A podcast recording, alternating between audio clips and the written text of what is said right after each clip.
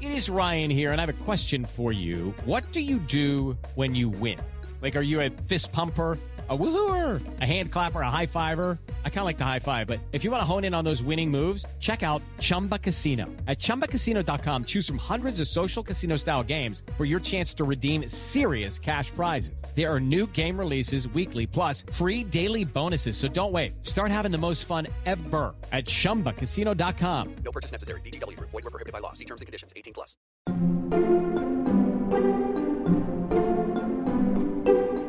Whenever we embark on a new documentary play, we're looking for subject matter that gets at issues that we believe are really important for us to be grappling with as a nation, where the conversation often gets polarized, right? Or stuck in this kind of binary framing.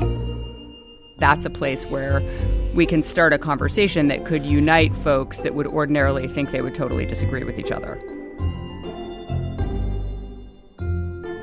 Welcome to Working. I'm June Thomas, here today with Isaac Butler, who had a fascinating conversation with documentary theatre makers Jessica Blank and Eric Jensen. But first, Isaac, you composed a beautiful piece of deadline prose earlier this week when playwright and polemicist Larry Kramer died. And I found your piece really moving and honestly impressive in how quickly it was written. You talked about Kramer's work and his style, his contribution to American life, how he helped change the way LGBTQ Americans are treated, and it was beautifully written. And as someone who has had to do that kind of writing myself, I have to say I was really jealous because beautiful and fast don't often or even usually go together. Um, had you been gathering string for that for a while? First of all, can I just say I really appreciate your your kind uh. words for the piece. I did write it very quickly in maybe three hours, wow. and so I have no conception of whether it's well written or not on some level. You know, like Listeners, it just sort it of is. went through me and then onto the website. So I'm um I mean it got edited and everything, but you know what I mean. Yes. This is, I think, the third piece for Slate that I've written in response to an artistic hero dying. Uh, the first one was about Sam Shepard. The second one was about Ursula Le Guin, and now uh, this one about Larry Kramer. And all three of them are probably the fastest written pieces of professional writing I've ever done. Um, I think when you love an artist and you've encountered a lot of their work and thought about it, and in Kramer's case, actually taught it, you've gathered all that string already. It's already gathered. It's in some warehouse in your mind. And it's just a question of how to like open that warehouse door and start tugging, you know? and um for this one, um, it actually started as a thread on Twitter about the normal heart, Larry Kramer's uh, 1985 play about the founding of the gay men's health crisis. And uh, Bryan Lowder approached me. You know, he had read the thread and thought it would make a good piece. And so I already knew what the piece's heart was. Mm-hmm. Uh, and I also knew that it couldn't be a million words long. And so I didn't feel a duty to talk about everything. You know, I knew the the sort of couple of big things I wanted to say, and when you know that, you can fold a lot of stuff in there pretty quickly. Um, I am always really going to be most interested in talking about the work and more interested in talking about the work than the person who made the work. And how that worked out in the piece on Larry Kramer is actually, if you look at it again, there's very little about his life in it. It only has exactly what I needed to be able to talk about uh, his essay 1112 and counting and his play The Normal Heart. But because his persona was so outsized, the work becomes a way of talking about him and uh, vice versa. Um, I will also say though, just because you know the emotionality of writing mm. comes up in our episode today, that I also you know every two or three sentences would take a break and walk away and cry a little and then come Oh, back my and goodness. sit down and keep writing. So it was it was very painful on some level, but I was also very happy to do it. Yeah, I mean, I have to say, I, I felt that emotion. I felt that you you meant it. You know, you were feeling that thing. It was, it was, it felt very genuine. It's funny though to me when you were just describing the normal heart. You said it was about the founding of the gay men's health crisis, and you and I know that's true, but that's not in the play. They don't mention the gay men's health crisis in the play. I don't believe. But today we are going to be hearing your conversation with Jessica Blank and Eric Jensen, who really write plays that are not just about the real things that are being talked about, but using the real people's words. Documentary theatre. Um, and it's fascinating. I really cannot wait. But I just mentioned two names. That's two people.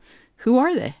Yeah, so Jessica Blank and Eric Jensen are true hyphenates. They're actors who've been in everything from High Maintenance to The Walking Dead. Uh, Eric is currently on the 50 Cent produced ABC show For Life. Uh, he was this kind of Alex Jones esque conspiracy theorist on Mr. Robot. Um, they both write and direct for TV and film. Uh, they recently co wrote and co directed a really beautiful fictional movie called Almost Home about homeless teenagers in Los Angeles. But I wasn't actually actually talking to them about any of that, weirdly. I was talking to them about this other creative career that they've sustained over the past couple decades, which is as documentary theater makers. Uh, together, they've co written, and Jessica has directed several shows that weave together interviews, court documents, you know, etc., for the stage rather than for the screen. Uh, and their recent show, Coal Country, about the Upper Big Branch mine explosion in 2010 and its aftermath, opened at the Public Theater in New York right before COVID 19 closed all of New York's theaters. So I just thought it would be really interesting to talk to them about their work and their kind of unique process, but also because their work engages so directly with the world, I was really fascinated by what it was like to have the world impact and actually suspend the work that mm. they were doing. Indeed. Well, I'm really excited to learn more about documentary theatre and how they work together. Let's take a listen.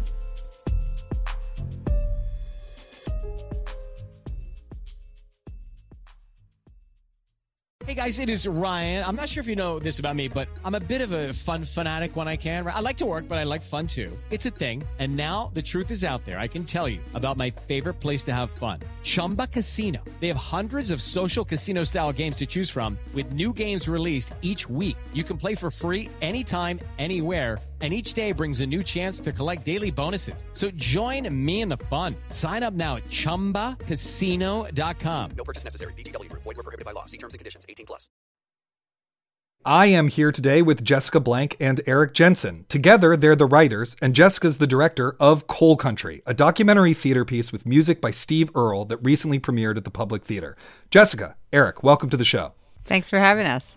What actually is documentary theater? How does it work? Well, different documentary theater makers make it in different ways. So I can talk about what we do.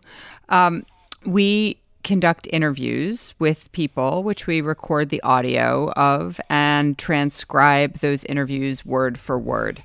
Um, we then bring those transcripts into a rehearsal room with actors and have the actors read them out loud and edit by ear and then go home and enter changes and bring new pages back the next day over and over and over and over again until gradually we start making monologues and then we start putting those monologues up against other monologues and finding the shape of the play. So it's like documentary film in the sense that the primary source is not something that comes out of our imagination, right? It's based directly on interviews we do with people. It's unlike documentary film in that we then create a script from that material where the roles are played by actors. And you're you're sort of playing theatrical DJ in a way. You're kind of like mixing different uh, samples and bits together, and and and uh, new internal meaning pops up when you do that. Mm. So. And, and so, what was the specific real life story of Coal Country? What what was the subject matter you were exploring with that one? So in 2010 in West Virginia, there was an explosion at a coal mine. Um, it's called the Upper Big Branch Mine Disaster. It was a national news story. Um, 29 miners were killed, but several of them they thought might be still alive for a period of time. So, you know, there was it was front page national news for the week or so that it was going on. And we followed the story and were very moved and impacted by it as it was happening, actually. Um, and it stuck with us. We had a uh, newborn baby at the time that it happened, so we were not at that point ready to embark on the research process for a new documentary play. Um, but it stuck with us until we were. And so in 2016, we went down to Raleigh and Boone County in West Virginia and we interviewed uh, family members of miners who were killed in the disaster, as well as a couple of miners who survived it. And so, how do you choose the subject matter that you're gonna explore? I mean, obviously, it stuck with you for a while. Um, you know, your two previous works are The Exonerated, which are about uh, people who've been exonerated off of death row, and, and Aftermath, about people who have, were exiled by the American invasion of Iraq. You know, there's certain themes that unite them, but they're very different in many ways. What makes you know this is the thing we're to devote a substantial amount of our time and money to exploring and making a piece out of? Well, the, for me, uh, the thing about Coal Country that struck me when we were watching interviews with family members of these uh, 29 miners who were uh, killed, you know, I saw the hope in their eyes. I saw a lot of fight. I saw a lot of bravery. I saw a lot of fear. And but I just couldn't shake the whole time as these images of these 29 men flashed across my TV screen and it listed their hobbies or things they like to do or whatever, how similar they were to men in my family you know, they were men who worked with their hands. They worked for a living. Uh, my family started off uh, working poor and, and scrabbled our way up to, to working class. My grandfather was a mechanic. He never graduated past the eighth grade. He was a farmer for a while too, failed farmer, worked with big machinery. Not as dangerous as coal mining, but still a very dangerous job. Um, I knew a lot of a lot of farmers missing thumbs and stuff like that growing up but I understand rural life and I understand how tight knit those communities are. And so when I saw a community that resembled the you know little town of eight thousand people that I grew up in, um, I was immediately drawn to the stories. I felt they were very important, and I feel for for the most part, with a few exceptions, uh, Broadway and off Broadway usually get working class ple- people wrong because the writers who are writing it are not from the working class.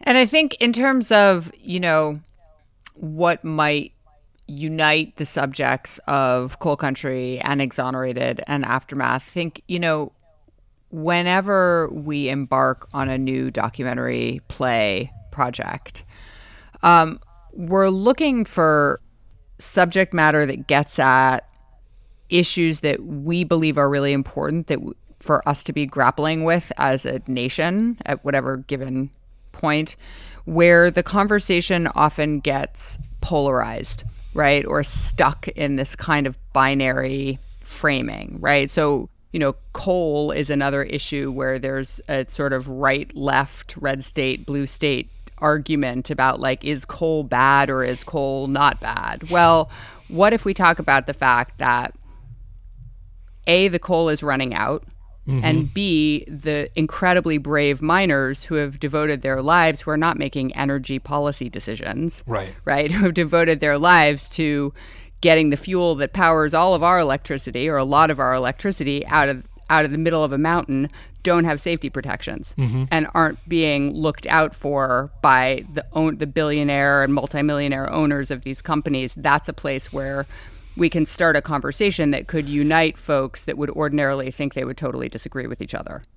You know, one challenge I I'd imagine, and maybe I'm completely off base about this, but with your work in particular, is getting subjects, getting them to, you know, agree to be confident that you're going to take good care of what they tell you, to trust you, to open up to you, particularly when you're interviewing them about you know truly horrible things that they themselves have been through and asking them to open up about it and i was just wondering how you approach that problem You know, we start with the principle that we don't try to talk to anyone who isn't enthusiastic about talking to us. Hmm.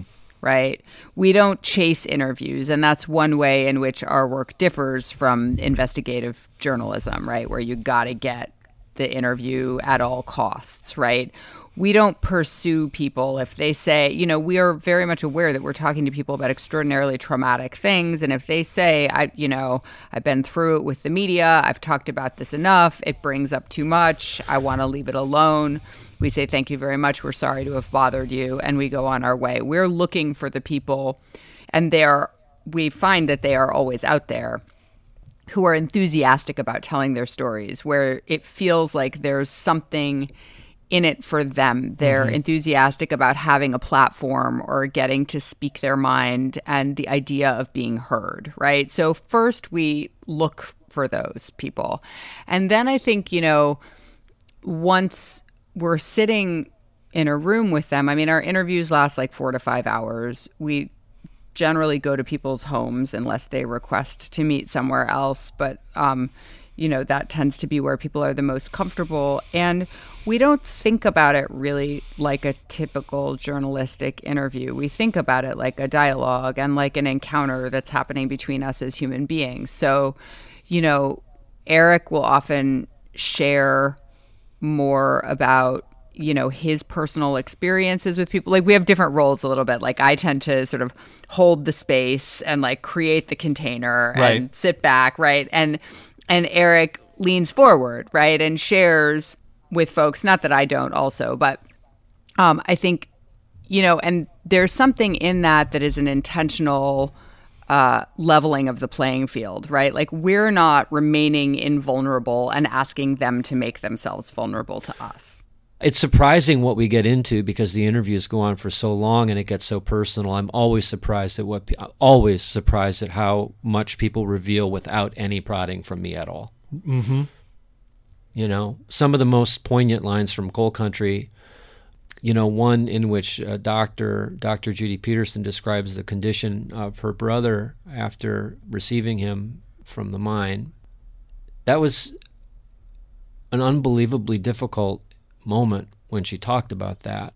She felt that she needed a conduit, I think, for that message to come through so it would come through loudly and clearly. And, you know, it was our responsibility to be that conduit. You know, it's hard to have experienced these stories for these families. It's harder than anything. Mm-hmm. Maybe, maybe the maybe the third hardest thing I've ever experienced, other than tragedy myself, is carrying stories for other people, especially when they entrust you with them. What is the process like for you both i suppose to kind of manage the emotional toll that carrying the story um, uh, takes Well, it's weird because it's kind of a double-edged sword for me. Um, during our writing of Coal Country, um, you know, I talked about feeling uh, a relationship to these men who died, like they could have been my uncles or my cousins, or, or you know, I could have been, I could have gone fishing with any one of those guys. And in the middle of writing this play, which has a lot of grief uh, in it, you know, my uncle and my dad died within two weeks of each other. oh And I'll be honest with you, that was, I don't know, six or seven months before we opened that that happened. And my work on the play, I, I didn't under, really understand what we were working on until I felt that compounded loss. Because then I just felt that times 29 families and my heart just burst open. I mean, grief is hard when it's one person you know but when it's 29 men and the number of families the hundreds and hundreds if not thousands of people that that affected that love those men my heart just burst open. So i'm like oh that's what that's like? Okay i'm going to come to the table and write from there you know I mean, I can speak as your wife. I'm married. yeah to, speak as my speak as my wife you can there's no secrets um, here I'm I'm married to a, a true empath, a true highly sensitive empath, and and it's interesting actually looking at the sort of different ways constitutionally each of us processes carrying these stories. I see the weight of it on Eric as we're doing the work because he he is so sensitive and so deeply empathetic. And and so um you know when we're in the middle of a workshop we're we're working. When it ends he usually sleeps for several days. Like it affects his mood. Sometimes he cries right? Mm-hmm. I have like there's, nightmares, like a whole, nightmares. yeah there's a whole way in which he's like really um, processing it all on a very personal empathic individual level you know like I was saying ter- in terms of our roles in the interviews, I'm uh, sort of by nature, I'm like a space holder.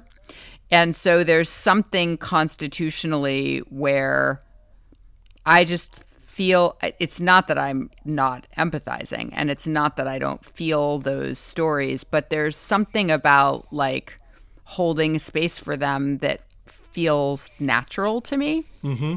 Um, and it's not that it doesn't affect me, it does, but it's not, it doesn't feel personally, emotionally difficult. And I think maybe one of the reasons for that also is because our job is to take this thing that happened, to take the raw material of these stories where something terrible happened and to turn them into something that hopefully has beauty Mm-hmm. that can transmit the lived experience of the people who spoke to us to audiences. And I really deeply believe that when audience, I may have seen it over and over and over again, when audiences receive a story fully that they know is a true story and they receive it emotionally, that something changes, mm-hmm. right? So to me, like I take sort of refuge in my sense of responsibility in hmm. that process. One thing, obviously, we just talked about is that the two of you are a married couple. You have a 10 year old daughter. Uh-huh. So I'm just sort of interested in how you create a structure for, you know, the creative work and your personal lives when it all involves the same people.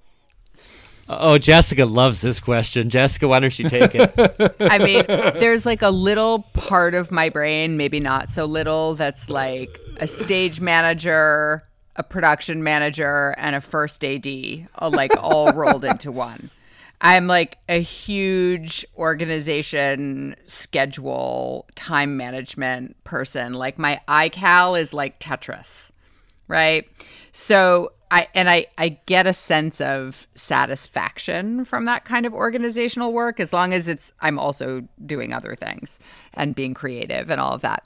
So, you know, I try to run a pretty tight ship in terms of the structure of our work life and our family life and I, we kind of have to because we're both like so hyphenated right like we're Right. both we direct together on camera. I direct our plays. We're both actors. Eric is on a tv series.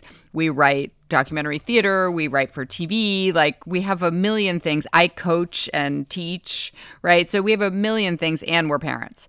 So none of that would be manageable if it weren't um, laid out in a color coded and geometrically satisfying way. and, and and does that include like I mean, like when you're working on Coal Country recently, for example? Does that schedule be like this is the hour when we will talk about the script, and you know, and then the rest of the time we're we're we're parents or you know whatever it is.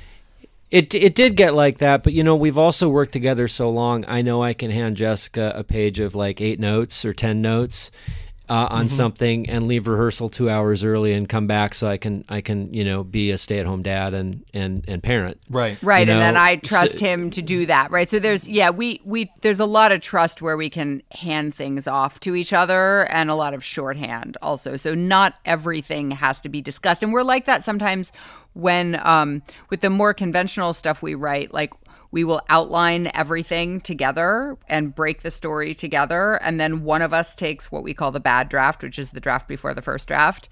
And then one of us takes the first draft. And then we'll hand off drafts together until we get it close to looking like how we want to how we want it to look and then we'll work on it together right so we're comfortable sort of passing the baton to each other which i think helps a lot But life is definitely a first draft, and we're we're trying to work out this new, uh, you know, sort of stay at home coronavirus thing now. Because you're still making things through all this, right? Oh, yeah. yes yes well so you know coal country all i, I don't want to say it closed because they're hoping to bring it back Right. um, but all of the theaters closed suddenly, right? So we had just opened like a week earlier, Right. After a couple of weeks of previews, so that happened very suddenly, and so and very much midstream as the play was have a lot of momentum was happening around the play. So a lot of my work work this last week and a half has been just working to ensure the future of the play and talking to the public theater every day about what their plans are and what they know, talking to, you know, people about potential film versions, potential audio versions, right? Like just kind of figuring out how we can keep the story moving forward. All right, we'll be back with more of Isaac's conversation with documentary theatre makers Jessica Blank and Eric Jensen after this.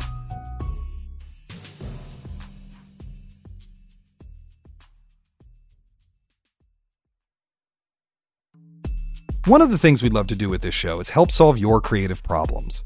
Whether it's a specific challenge about your work or a big question about inspiration and discipline, send them to us at working at slate.com. If and when we can, we'll put those questions to our esteemed guests. Welcome back to Working. I'm June Thomas. For this week's episode, Isaac Butler spoke with documentary theatre makers Jessica Blank and Eric Jensen about their process, collaboration, and how they balance their work life with their lives as married parents. We rejoined the conversation with a discussion of the nuts and bolts of their creative process. So I'm very interested in how you write and revise a work like this when you can't actually change the words that people say. You know, because Mm-hmm. uh, you, you know when you want to rewrite something into a pithy line of dialogue, you can just like toss a joke back and forth and then figure it out. But here it's Mm-hmm. all about cutting and arranging and you know what the flow of ideas and structure are. I'm just wondering, you know, how does it happen? That's interesting. I would say with the exonerated, it was pretty intuitive, right? We actually we didn't know how to write a play when we started working on exonerated. So you know, we well, just you know, I, I, I was actually attending. Uh, you know, uh, he's still with us, thank God. I was attending a lot of uh, readings for Arthur Kopit, the playwright, and he uh, was Jessica was coming. at the al- Lark. he was teaching at the Lark, and we were Jess and I both were coming in and acting for them, you know, in little scenes and scenelets and stuff. And so, like, we did that at the Lark for like I don't know six or eight months or something like that. And unbeknownst to both of us, we were getting writing training. Like, you know, Edward Albee came in one day and you know gave me a great piece of writing advice that I'll never forget. He said, you know, when you're writing a play, throw throw two characters in a room, see what happens, avoid the obvious, and do the inevitable. That's good. Yeah, right. you know yeah so i was like all right i can take that to my grave you know? But you know so we had absorbed this and and we had also absorbed a lot just from both being actors. Right. so when we started working on exonerated we had a bunch of that intuitive background but in terms of just like how do you do it we didn't know. So we got we transcribed all of these interviews and then we just got our actor friends together in a room and had them start reading out loud and we edited by ear and thank god we found that immediately we, we each would have a copy of the transcript in front of us and we would be like crossing out the same things and mm-hmm. circling the same things. And so there was something where like we were hearing the same stuff. We were hearing what was not theatrical what was not dramatic and pulling out what was and it was always story right? Right. it's sort of So- it's sort of like being in a jazz band or a jam band or something like that because like you know when you're when the two of us are in a room together and it's just us tossing the lines back and forth like themes start to emerge you know? The the the parts that are the most interesting are the parts that kind of the public never gets to see where Jess and I pace around for 2 hours and discuss you know what what this monologue or or exchange suddenly means if it's set next to this monologue or exchange. And it's it's it's like having a jam session you know uh, uh, uh, and then inviting other musicians in to join you know and and you know especially with the subject matter of coal country it being in appalachia you know we wanted somebody to come in who had some cred who understood that kind of music and i couldn't think of anybody better than steve earle so. Right, right. You have a sort of structure and a way of working in place, and then you've invited a third collaborator who's, you know, the, the mm-hmm. great Steve. who's a Earle. firecracker Yeah, yeah, yeah, and who who has his own process right so and you know how that works so yeah. How did that So- work? yeah Thanks so, for setting up my question. so you know we went to the three of us went to west virginia together and he was there for about the first half of the interviews and then he had to go on tour um, and he then later came back to west virginia several times um, to the area when he would play dates around there um, And so, you know, we had the same, we had a sort of shared formative experience of the place and of many of the people together. And then, you know, Eric and I went into our process, which, you know, that experiment with the exonerated of like, let's call in some actors and ask them to read the transcripts out loud and start editing by ear, we found really worked. So we've actually preserved that. And we work in developing our documentary scripts. We work very heavily with actors. Like the, what you can hear just by hearing things out loud, like would take ages to figure out on the page, Right. right? So, you know, we edit the transcripts down into monologues. We go through this crazy process where we then put each monologue, some of which are very short, right, on its own piece of paper. Then we spread them out on the floor and we get up on a ladder and we like move them around and see what different orders do. And then we hear the actors read those, right? Um, and we like mix it, right? So we went through a couple of workshop phases of that until the script started getting pretty clear it had a shape. And then we had a series of dramaturgical meetings with steve and with Oskar Eustis uh, the artistic director of the public and talked about where the songs wanted to go and what they wanted to do And like I said, you know, these aren't edicts, these aren't marching orders or or um, blueprints or anything, but this is the feel. What do you think of the feel, Steve? And Steve came back like weekly with a new song or a second song or a third song, and all of them were freaking masterpieces. Like I don't know like if he threw anything away to get there, like but I, I want to hear even the stuff that he left on the floor to get to where he did with us. Well, the devil put a coal in the ground. Devil put the coal in the ground. They buried it deep, it'll never be found. Devil put the coal in the ground.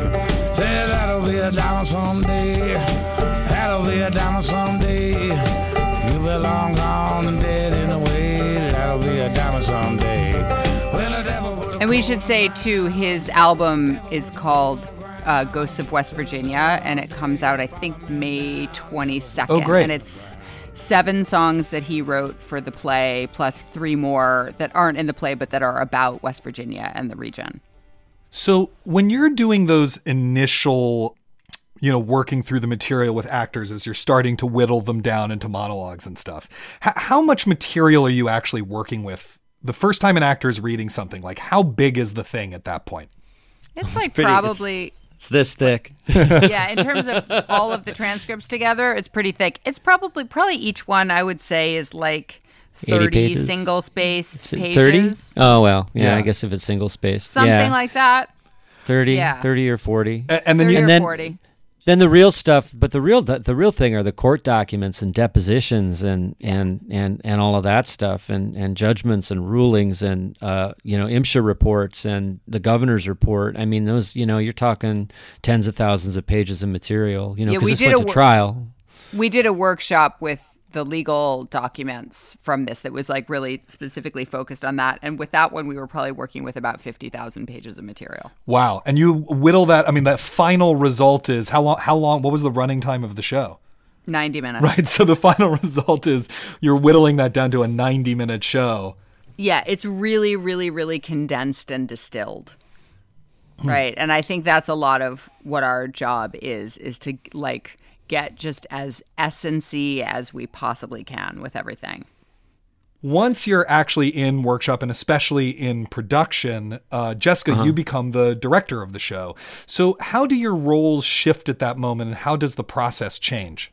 I tend to give my actors a heads up at the beginning that we're married and we are used to inhabiting a lot of different creative roles with each other, and that they might hear directly from Erik in a way that they might not, especially early in the process, in a way that they might not be accustomed to hearing from a playwright. Like he might talk because he is also a director and he's a very, of the two of us, he's a very visual thinker, right? Then as the thing as the piece took shape and sort of became what it was and was more formed and became more really a matter of refining it and working with the performances and doing the sort of deep one-on-one work with the actors then erik would start stepping back coming in for part of a day like and i start running things Yeah, and I also felt I was there to hold space to remind everybody in the room when the sillier seasons of, of rehearsal uh, uh, set in, as they always do uh, with the play. I, I was always there to remind everybody that this play is about 29 men who can't speak for themselves, Right. and that we're we're their voice. Right. And, you know, part of the challenge, it seems to me, in that is that the actors are playing real life people uh, who, you know, depending on which documentary theater process it is, they either have or have not ever met. Right. And I guess in your actor's case, they didn't know the people they were portraying. And Not so, beforehand. Yeah. And so how are you shaping those performances within that context? Because I, I assume it's not like you want them to do an impression of the person. And we didn't show recordings to actors either. We li- really wanted the words to work.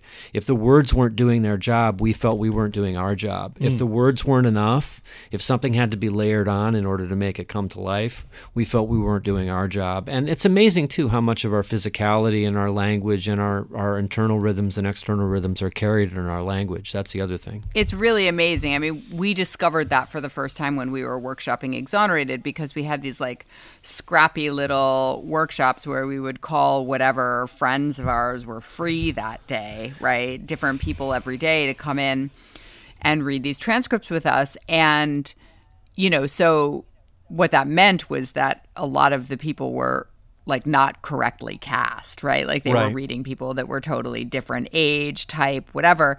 And what was crazy is that we saw that no matter how incorrectly cast they were, people would pick up the gestures and the body language and the rhythms of the real people just by reading their words, right? And so that clued us in really early on to like, okay, even as we're editing, even as we're shaping, even as we're hacking away and crafting and distilling and all of the stuff that we're doing with the language, we have to keep the rhythm of how people actually speak because it carries everything, it carries so much of our psychology. And so, you know, a lot of times when we do these plays, people want to like, they want to do lots of research and they want to watch the video and they want to listen to the audio and all of that. And we're always like, everything you need is in the words. Hmm. And if you actually play, like I several people with this play, I was like, we would be in rehearsal and I'd be like, do it like Shakespeare. Play it on the language, play exactly the punctuation that's on the page. And they would do it. And then they'd be like, oh, there's a lot of thematic resonance between your show and the moment that we're living in right now. The show was going into previews and opening right as this crisis was unfolding. As you were watching that unfold, what were the echoes? What were the rhymes between these two situations that were occurring to you and that you're thinking about now in the uh, in the aftermath of it? you know, the UBB disaster was a situation in which, you know, this so this part of southern West Virginia was one of the most heavily and loyally unionized places in the country. Right? This was like deep union territory where people had shed shed blood to unionize, right? And the union loyalty was very, very deep. And Massey Energy, which was the company that owned UBB, was responsible for deunionizing the area in the 90s. And that's part of the story that the play tells, right? Um, because you can't actually, I don't believe that you can talk about the UBB disaster without talking about deunionization, right? So you have a situation where there's this regulated industry and unions and people have fought very hard for these protections and it's a very dangerous job regardless, but there are structures in place that are meant to protect ordinary people, right? And then you have a period of years where those regulations and those protections are systematically and intentionally dismantled in pursuit of profit. You know, we heard these guys talk over and over about how they were told to they they were raising the alarm about you know this infrastructure that's supposed to protect us is not here it's not working there's safety violations we don't feel safe and they were told to keep running coal.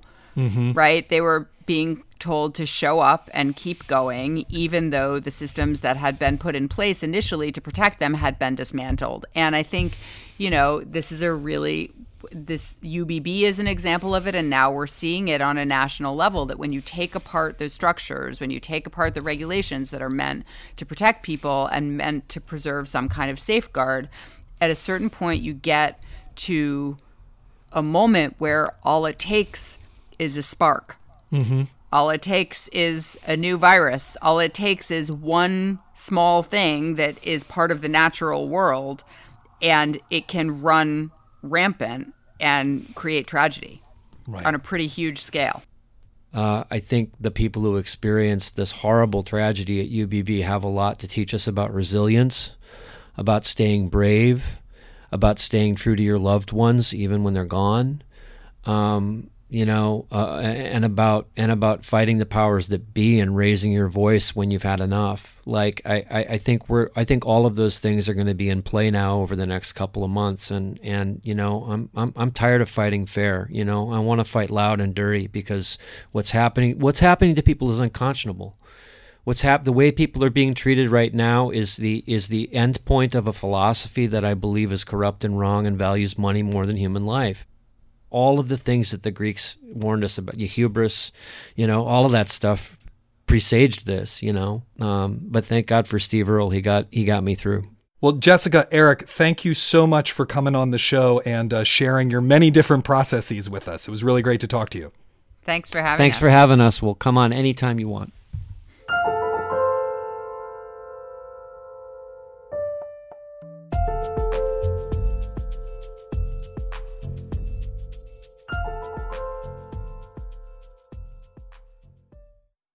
This episode is brought to you by Progressive Insurance. Hey, listeners, whether you love true crime or comedies, celebrity interviews, news, or even motivational speakers, you call the shots on what's in your podcast queue, right? And guess what? Now you can call the shots on your auto insurance too. Enter the Name Your Price tool from Progressive. The Name Your Price tool puts you in charge of your auto insurance by working just the way it sounds. You tell Progressive how much you want to pay for car insurance. Then they'll show you a variety of coverages that fit within your budget, giving you options. Now, that's something you'll want to press play on. It's easy to start a quote, and you'll be able to choose the best option for you fast. It's just one of the many ways you can save with Progressive Insurance. Quote today at progressive.com to try the Name Your Price tool for yourself and join over 28 million drivers who trust Progressive. Progressive Casualty Insurance Company and Affiliates. Price and coverage match limited by state law. Isaac, that was such a great conversation. And it has given us so much to talk about. Um, I am really, really sad that Coal Country is closed at the moment. And I hope it reopens because, as a daughter and granddaughter and all the many more generations of miners, I really want to see it. Uh, documentary theatre is a fascinating way of getting information to people in a compelling form. I've been a fan of some documentary plays. I'm a big admirer of David Hare's and The Permanent Way, which is a play about a British train accident. Let's just pause for a moment there. A train accident and the factors that led to it is really a great play. And I don't think I've ever read a piece in a newspaper about transportation subsidies and actually finished it. So that proves to me that that's a good way of getting like complicated stories in front of people. But at the same time, I hated his play Stuff Happens, which is about the run up to the Iraq War, because to me that felt like a rerun. I'd already seen everything that was happening on stage in the news. And I also was really getting into judging how well that actor was impersonating that person. The accent was all wrong, that kind of thing, which gets in the way of the message. Have you found documentary theatre compelling as theatre? Oh yeah, I love documentary theater. I should say when it's done right, and Jessica and Erik are very good at doing it. Um, you know, one of my first jobs when I came to New York was with a then new documentary theater company called The Civilians, and I like documentary theater. I teach some plays from that canon. Uh, I think there's a particular power in hearing someone's real words, but in the heightened way that happens when it's a work of live theater. The tension between those things, I think, is really fascinating and can be really uh, uh, productive. I think it, it probably works least well, as you mentioned, when there's sort of impressions of people going on, right? And most well when it's really an actor creating a, a role. But I do think that it poses some really clear artistic challenges beyond that, like how you arrange the material, or that you can't really have like dialogue in the normal way. And there's also this peculiar way that usually in documentary theater, the relationship with the audience is a little bit different. The actor is repeating things that an interview subject said to an interviewer, but they're usually looking out at and directly addressing the audience. So the audience becomes, in a weird way, a stand in for the interviewer, even though they're not saying anything. And so the relationship between the performer and the spectator um, becomes very different at the same time, if you can turn those challenges into strengths, if you can make them feel like inevitable parts of the thing you're creating, I, I think it has a unique power, really. I was really struck too by their process of taking interviews and turning them into a play by listening and cutting and shaping and listening and cutting and just kind of repetition. And that image of Jessica and Erik on a ladder looking down at the pieces of paper that the monologues have been printed on, I mean, that will stick with me for a while because it also is a reminder that this and really a lot of art is really a major feat of organization as well as being art. Oh yes, absolutely. You know, I'm I'm also reminded of uh, what Megan Abbott said about kind of arranging the story beats mm-hmm, on mm-hmm. note cards to get your TV season right. Whether you're working in fictional work, non-fictional work, prose, TV, whatever, you know, structure is your friend. structure is really important, and that importance is only heightened when you take away the other normal tools you're used to having. Erik and Jessica can't invent things people said. They can't invent people. They, they don't they don't have those tools at their disposal. Mm. But I also think that's an interesting thing to think about if you're working on a creative project.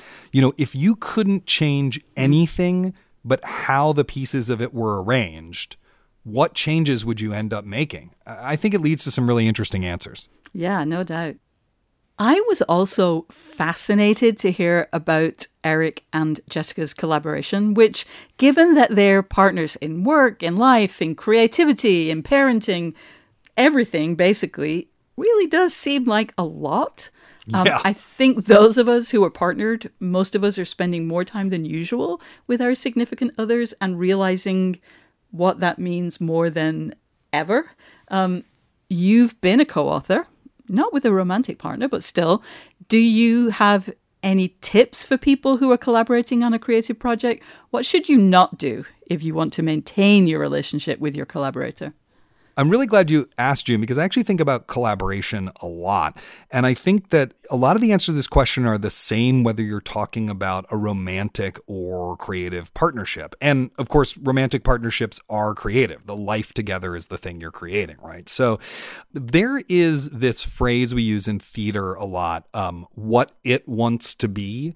Uh, like often when you're talking with a set designer, you'll talk about the set and you'll be like, well, what it wants to be is this, as opposed to what I want it to be is this. And and that can sound kind of cutesy, but I actually think it's voicing this thing that is deeply weird but also deeply true, which is that when you collaborate with someone on something in life or in work, you are creating something that actually exists separately of the two of you. It's a, it's a separate entity in some ways and it sort of has its own wants and its own needs. and your job is to listen to it and to uh, give it those things and to be generous to your collaborator and to the thing that you are creating at the same time. And if you can do that, not only will the process be more fruitful, but unexpected things will start happening. There are actually a lot of decisions we made with uh, The World Only Spins Forward that felt like, on some level, the book made them for us. Like there was no other option, and we didn't even really discuss it. And weirdly, one of them is the book's most fundamental creative decision, which is that it's an oral history. Neither Dan nor I have any memory of how that decision was made. It was just always going to be that. It always seemed like the right thing. Isaac, I find that very inspiring. Of course, this podcast is also a collaboration. Uh, you and I are talking now. Our wonderful producer, Cameron Drews, is always supporting us and helping us through. Um, so, yeah, I, I, feel that makes sense. I, I, often think, what does this episode want to be? So, that's a great uh, thing to ruminate on. And speaking of this episode, this episode is now over. If you enjoy this show, please consider signing up for Slate Plus. Slate Plus members get benefits like zero ads on any Slate podcast, bonus episodes of shows like Slow Burn and Dear Prudence, and you'll be supporting the work we do here on Working. It's only $35 for the first year, and you can get a free two-week trial now at slate.com slash working plus. Thank you to Jessica Blank and Erik Jensen for being our guests this week, and enormous thanks to our producer, Cameron Drews. We'll be back next week for June's conversation with public radio journalist turned food YouTuber Adam Ragusea. Thanks for listening. Now get back to work.